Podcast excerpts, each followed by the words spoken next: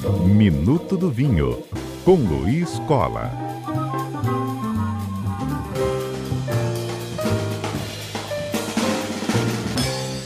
Minuto do Vinho no ar. Luiz Cola conosco. Boa tarde, Luiz. Boa tarde, Fábio. Boa tarde aos ouvintes da CBN. Bem-vindo aqui para a nossa conversa hoje e entender com você é, e saber um pouco mais, destrinchar o, no, o nome de um grande vinho, né, aqui conosco hoje, inclusive tido como um símbolo da Espanha, Luiz.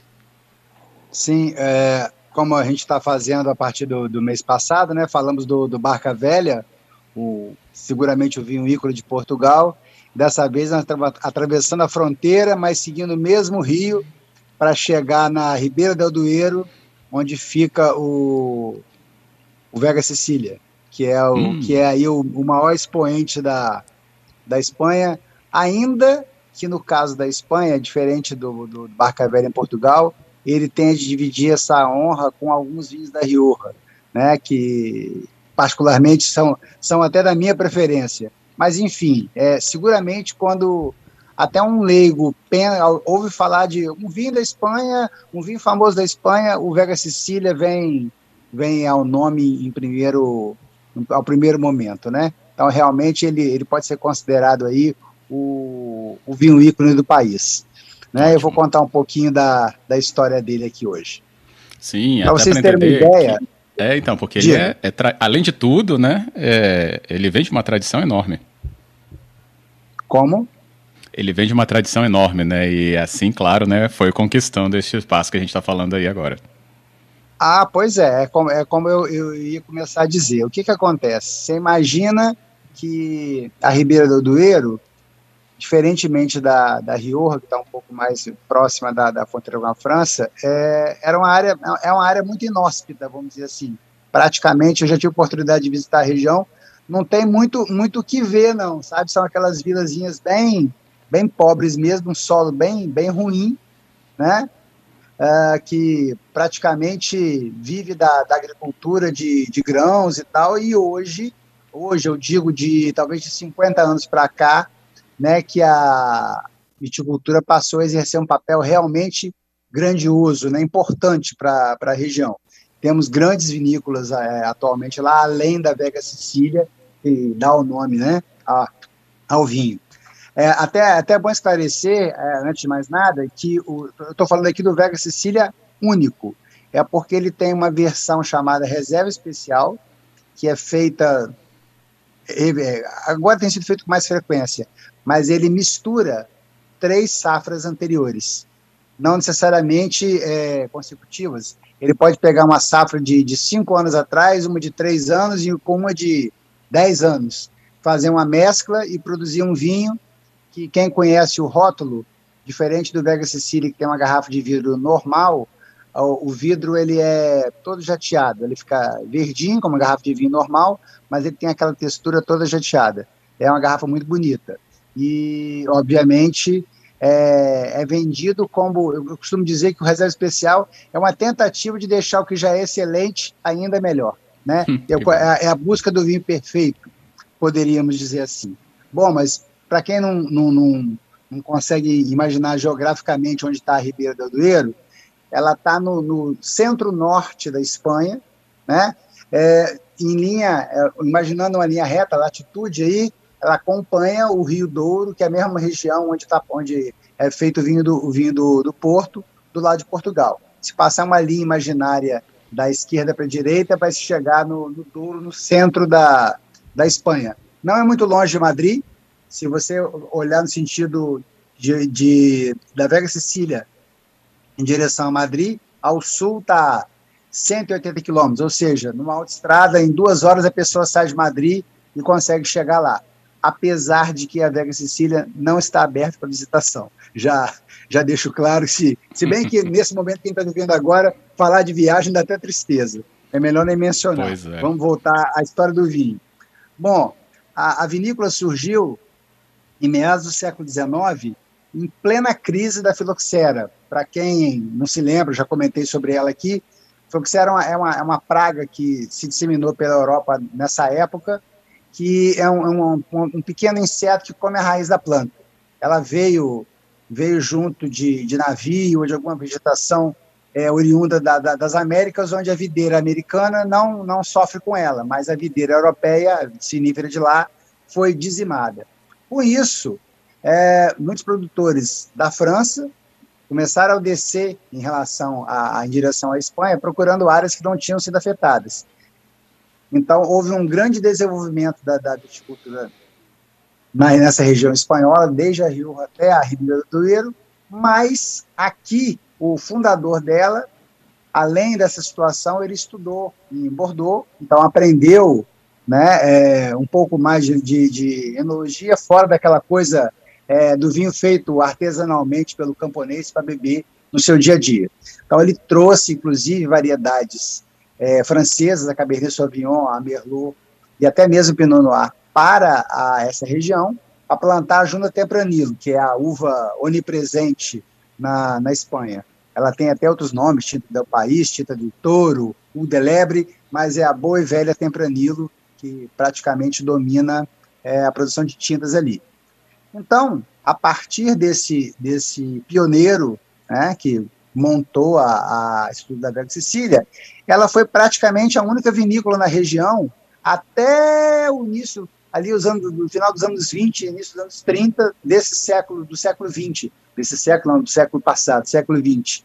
E aí quando surgiu a Protos, na cidade de Penafiel, então, é, ela existia ali como uma, uma referência de vinhos da região, praticamente sozinha durante esse período.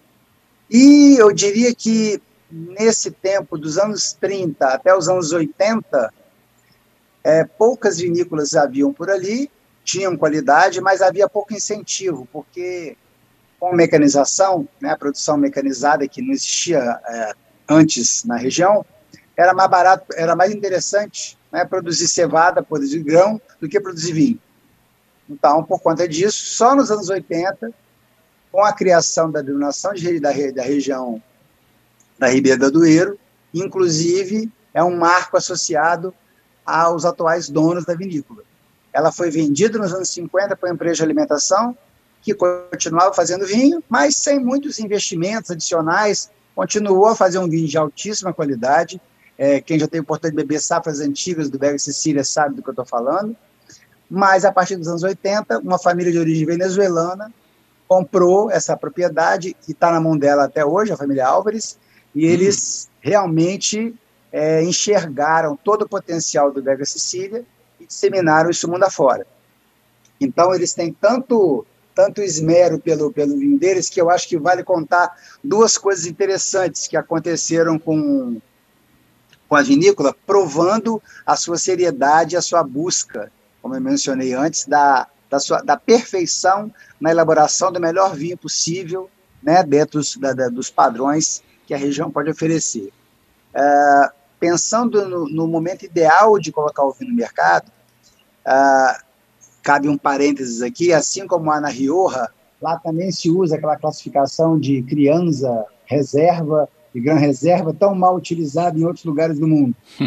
Mas, eh, no caso do Vega Sicília, é um vinho reserva que não segue, vai muito além das normas. O vinho normalmente é lançado com, era lançado com 8, 9, 10 anos ou até mais do que isso. Em 91, por exemplo, eles lançaram ao mesmo tempo a safra 1982, com nove anos de envelhecimento, entre a madeira e o tempo de garrafa, e lançaram no mesmo ano, junto, a safra 1968, que já tinha 23 anos de envelhecimento.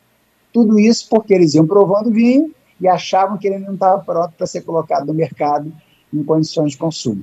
Né? É, um, um, é um requinte, realmente, um, um esmero que poucas propriedades do mundo podem se dar o luxo de, de fazer. E recentemente tem um outro caso, não necessariamente com o Vega Sicília, mas com outro vinho que eles produzem, o Pincha. Uh, o vinho chegou no mercado, a safra 2009, com muito sedimento. Uh, houve algum problema no processo de filtração do vinho e que as garrafas ficaram com muito sedimento e a, e a vinícola entendeu que aquilo não estava legal, que não, não valia a pena. Resultado, ela mandou recolher no mundo inteiro 500 mil garrafas de vinho hum. ofereceu para trocar os clientes a safra 2008 ou 2010 ou devolveu o dinheiro. Então, é, essas coisas acabam alimentando também, independente da qualidade gustativa do vinho, né, alimentando o, o, o mito em torno da propriedade e do seu vinho principal. Boa. O nosso ouvinte aqui, o Antônio Marcos, ele me pergunta, pergunta a você, né, no caso. e aí, Antônio, é para o Luiz mesmo, né? Qual a safra que você elege né, entre as melhores aí do Vega Sicília e de qual tipo? Pois é, eu, eu já tive a oportunidade de, de beber aí a, a, algumas safras do, do Vega Sicília, do único, eu diria que pelo menos aí uma, uma, umas 15, e do, Vega, do Reserva Especial, que é mais difícil de encontrar, há uns três anos atrás eu consegui fazer uma, uma, uma vertical, né, aquela degustação que você reúne o mesmo vinho de safras diferentes. No caso, uhum. foram cinco vinhos que envolviam 15 safras misturadas. Curiosamente, no caso do reserva especial, acontecia de você encontrar uma mesma safra em mais de um vinho. Né? É, se eu me lembro bem, é, deixa eu ver se eu lembro qual era a safra exatamente. Se eu não me engano, era, era porque a edição, a edição desses vinhos é feita diferente. O lançamento de 2002, por exemplo, ele reunia a safra de 85, 86 e 94 quando foi lançado em 2002. Que 94, para responder a pergunta do nosso amigo, é uma safra que eu considero assim a mais primorosa dentro dos que eu já bebi do, do Vega Sicília jovem, e dentre as muito velhas, é, eu, eu fico até suspeito de dizer, mas a 67, que é, que é a minha, né, eu tive a oportunidade de conseguir uma garrafa desse vinho de beber, realmente também é, é, foi muito marcante, especialmente pelo fato que corrobora a, a, a, fama do vinho, a sua capacidade imensa de, de durar muitos anos, e não só durar muitos anos, mas sempre conseguir oferecer um, um degrau a mais de qualidade ou de refinamento. Né? Eu acho que isso aí é o, é, é, o, é o grande adjetivo que a gente pode associar a esse vinho. Boa. E tive aqui também a Marta falando: Parabéns, Luiz, estou seguindo com você nessa viagem. Hum, então, a Marta já começou desde Portugal mesmo. Ótimo. É isso, Luiz Cola. Muito obrigado, viu, pela viagem e esse conhecimento que, inclusive, a gente deixa no formato podcast para o nosso ouvinte viajando também e ouvindo aqui todos os seus destaques, viu? Obrigado. É, agora, cada mês, o pessoal vai poder, vai poder colecionar aí os 11 ou 12 rótulos que eu selecionei para poder mencionar. Nós teremos até mais de um grande vinho por país, especialmente no caso da França, né, que a gente vai ter de dividir isso por regiões, Bordeaux, Borgonha, Alsácia, Rhône, mas enfim, sempre a gente vai procurar trazer um, um conhecimento interessante para as pessoas sobre esses vinhos que é, são muito comentados, né, mas nem todo mundo tem oportunidade de, de bebê-los. Confesso que a grande maioria das vezes que eu, que eu o fiz foi em degustação, em que você toma uma dose menor e partilhado com os amigos, né? Porque o custo do vinho, nesses casos, realmente é, é proibitivo para a maioria de nós. Tá bom? Um abraço tá a todos. Certíssimo. Obrigado, Luiz. Boa tarde, até a próxima. Boa tarde.